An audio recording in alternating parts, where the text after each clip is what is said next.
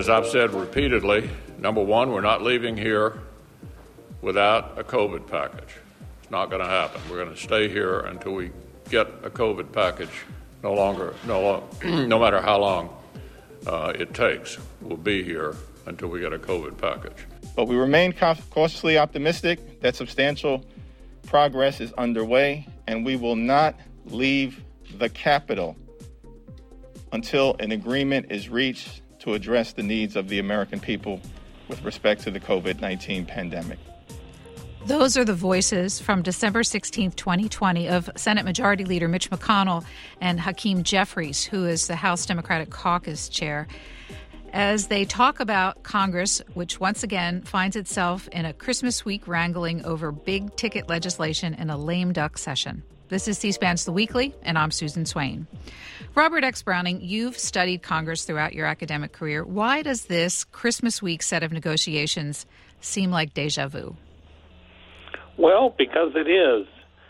You know, in the 24 in the 42 years since the beginning of C-SPAN that we've been recording the archives, there have been 15 of these so-called lame duck sessions, and one has occurred every election year since 1998. This year, the issue, issues, as we heard from the leaders, are emergency relief for COVID, which is described by reporters as one of the largest federal rescue bills in American history, packaged with a big appropriations bill called an omnibus. And there also may be continued action on the defense authorization legislation, which funds the military. Literally, we're talking about trillions of federal dollars at stake. How do these issues compare with other recent end of session stalemates? Well, legislatively, lame ducks are generally about continuing resolutions for federal spending or what we call omnibus spending bills because the Congress couldn't pass the budget and they put it all together in one big bill. And then they combine it with another big ticket item because the budget is controversy is the budget has to pass. So they tie the non the more controversial bills together for negotiating purposes because they can tie them to a must pass bill. This year, COVID is the controversial bill with its issues of liability insurance and um, uh, and state and local funding. So they've tied that to the continuing resolution, which funds the government for the rest of the year and into the next year. And of course, with COVID relief, it's all been about the dollars up to this point as well, and, and yes. what the size of the package is. You know, before we talk more about the whys of lame duck session negotiating, I'd like to tell our listeners more about who they're listening to. Uh, so tell us about yourself.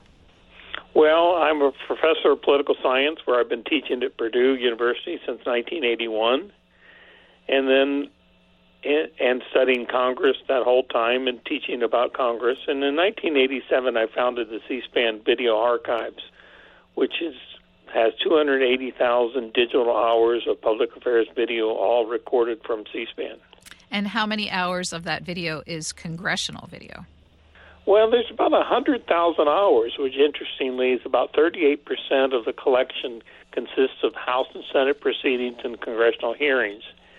And uh, even more remarkable is that every time a person speaks, we record that, and there are 2.8 million collective indexes of members of Congress, House and Senate members speaking on the floor. And a lot of data, which we'll talk about la- later on. But let's go back to the lame duck sessions and learn a little bit more about them. So, what is a lame duck session? Well, a lame duck session is the time after an election before the new Congress comes in.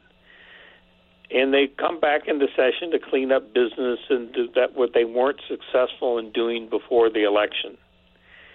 So one aspect of a lame duck session, perhaps the most important one, is that the members who were not reelected or who were defeated, as we say, in an election or didn't run for reelection can still vote in the lame duck. And they are no longer responsible to the voters because they don't have to face the voters again. So that helps politically, but philosophically, and the whole question of democracy, there's a, there's a representational issue there. Yes, are they are they accountable?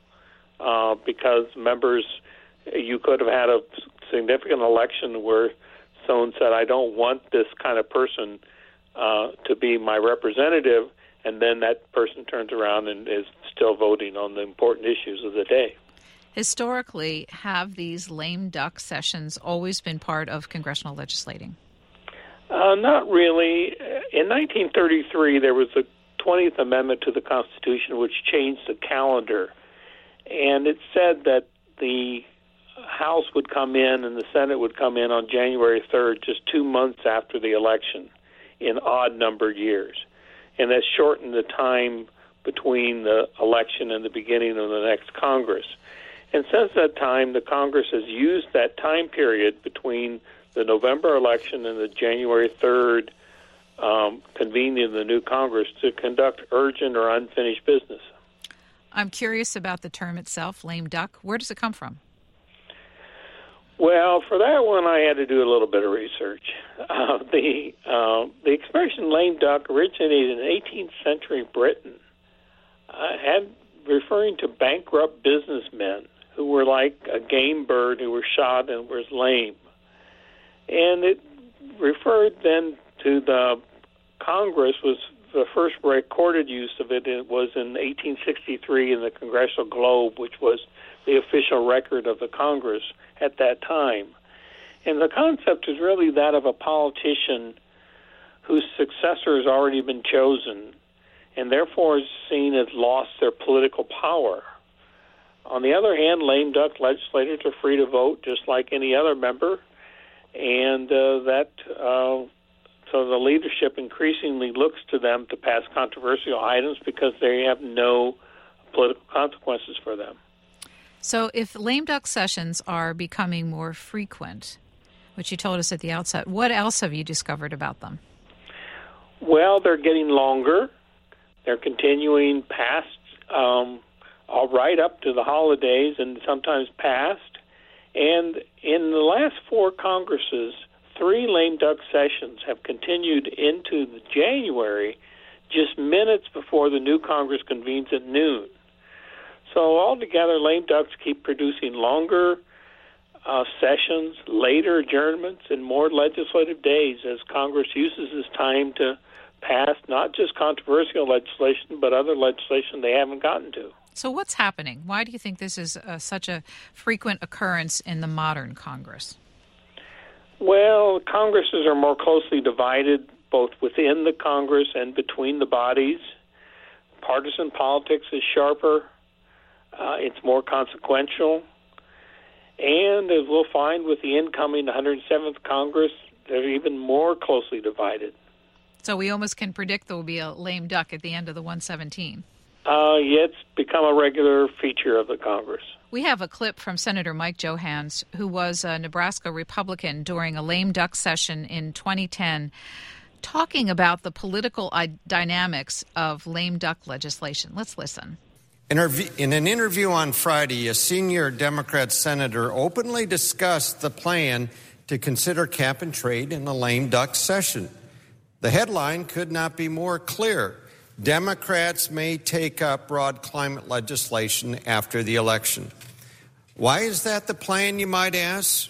Why couldn't the Senate advance this measure in the more than a year since the House barely passed it? Well, I'll point back to another surprisingly candid interview. According to one Democrat senator, and I'm quoting, if it is after the election, it may well be that some members feel free and liberated, unquote. Let me read that again. If it's after the election, it may well be that some members are free and liberated, unquote. Since you began archiving congressional video, a few lame duck sessions have been particularly memorable in their legislative squabbling and the ultimate legislative achievements. You're going to tell us a few of those stories. Let's start with 1994. 1994, a big issue was the GATT trade agreement. Trade agreements are very controversial because they even cross party lines. And uh, Robert Byrd, who was the senior senator from West Virginia, former majority leader and head of the Appropriations Committee, didn't like this Congress dealing with this and said, essentially, let the new Congress deal with this. here is Robert Byrd talking about that sentiment of letting the new Congress deal with it. The members of a new Congress, not the lame duck members of the old Congress, should have the opportunity to fully study the agreement and make their decisions with more attention to the details of this far reaching agreement. People of this country are entitled to render a verdict on the judgment of lame duck members as expressed by their votes on this matter. But those lame duck members, those who will have retired, or those who will have been defeated at the polls, and I say this with the highest respect for India and all of those members, they will have had a free ride. They will not have to answer to the judgment bar of the people at the next uh, election. In 2012, there was a debate over something called the fiscal cliff. Why did you pick out this particular lame duck session as an example? Well, the fiscal cliff was a sort of pressure that Congress put on itself to finish a budget by the end of the year and cut the budget, or they would go into something called sequestration, which would be across the board budget cuts. And Representative Lankford, who who was from, at that time a representative from Oklahoma, uh, blames the Senate, which is kind of common for one body to blame the other to say we finished our work, but the Senate is lagging behind. We'll listen to Representative Lankford, now Senator of Oklahoma, ironically, because in this clip he's blaming the Senate for the, the lame duck legislation. Well, in a few days, we're going to have to resolve the fiscal cliff. Ironically enough, something that the House of Representatives passed last May. In April, set out a tax plan. In May, set out a sequestration plan, passed it through the House, sent it through the Senate, who said, We will see you during the lame duck time period. We're in the lame duck now, and this has to be resolved. We have to solve the problem. But quite frankly, the first thing we need to do is be able to define what the problem even is. It seems that one group is talking about the real problem is the fiscal cliff, and the other group is talking about the real problem is the debt and the deficit. Well, what is the problem? The issue is we have $16.3 trillion in debt as a nation. $1 trillion of overspending or more each year for the last four years. Perhaps the most memorable recent lame duck session was 2009 to 2010. Tell us that story. Well, this was when President Obama first term. He had a high priority for passing health care reform, now called uh, Obamacare by most people. And the House had passed the bill in November, and which would be uh, still in the lame duck session, and it was on the docket in the Senate. They debated 25 days straight, all the way up to New Year's to Christmas Eve, I should say, all the way up to Christmas Eve. And after a late night session, the final vote occurred at 7 a.m. on Christmas Eve morning. I mean, you can't go any later than that. The senators wanted to get out of town. They wanted to be back with their families to celebrate Christmas, but they had to finish this bill. So that's probably the most memorable last minute um, big ticket legislation in a lame duck session. We're going to listen to just a little bit of the debate from the, uh, we'll call it by its colloquial name, o- Obamacare legislation in December of 2009. Mr. President, the constitutional point of order I raised Uh, because I'm con- concerned that the health reform bill violates the Congress's enumerated powers under Article 1, Section 8, and the Fifth Amendment takings clause of the Constitution. Each one of us take an oath to defend the Constitution of the United States. We do not take an oath to reform health care. We don't take an oath to do anything else here but to defend the Constitution of these United States. Health care reform needs to fit within the Constitution. It limits the powers that we have. And the, and the Congress, the United States government, has never enacted anything that would regulate someone's inactivity. Anything we've ever done somebody actually had to have an action before we could tax it. In this case, if you choose to not do something, in other words, if you don't choose health insurance, this bill will actually tax you. It'll, it will act as a tax. So, for the first time in the history of the United States, Senator's this time bill will do something it is never, the federal government has never done before. Senator from Montana. Mr. President, um, our um, committee and the Health Committee, we've all given a lot of thought to provisions in this legislation. We also give a lot of thought to the uh, constitutionality of the provisions, uh, how they work in a relationship between um, the power of Congress uh, and states. Dr. Browning, this year, in addition to the COVID relief negotiations and the uh, spending bill, there's another end of session issue, and that is the parties on both sides are strategizing around President Trump's possible veto of a $791 billion National Defense Authorization Act. It's the one that funds the Defense Department and includes a raise for our military members. The president hasn't yet announced whether or not he's going to veto it, but he keeps hinting at it through his press secretary and through Twitter. Reports are that there's discussion about a veto override that may not be scheduled until the very final hours of the 116th Congress on January 3rd. Why would they wait that long? What's the strategy here? Well, because the Senate will adjourn right before Christmas to get out of town, and it leaves it could leave this veto override un, undone. I don't think they want to crowd the agenda because they're wanting to get this COVID bill agreement in the continuing resolution passed. So they either have to come back again, which senators don't want to do, or they have to wait until the, the very last minute, which Congress loves to wait until the very last minute, as Representative Hoyer was talking about earlier this week. And so they would wait until the morning of January 3rd when the 116th Congress meets just before the 117th new Congress convenes.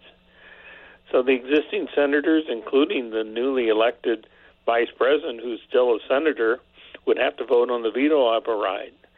This is really the latest I've ever seen a Congress act in an old session, just hours before the new session. And the lame duck members who have been defeated or retired would have to be voting on the override. Is it uh, a, a strategy that has possible consequences? Could it backfire on them? Uh, it could if if they don't have all the members present.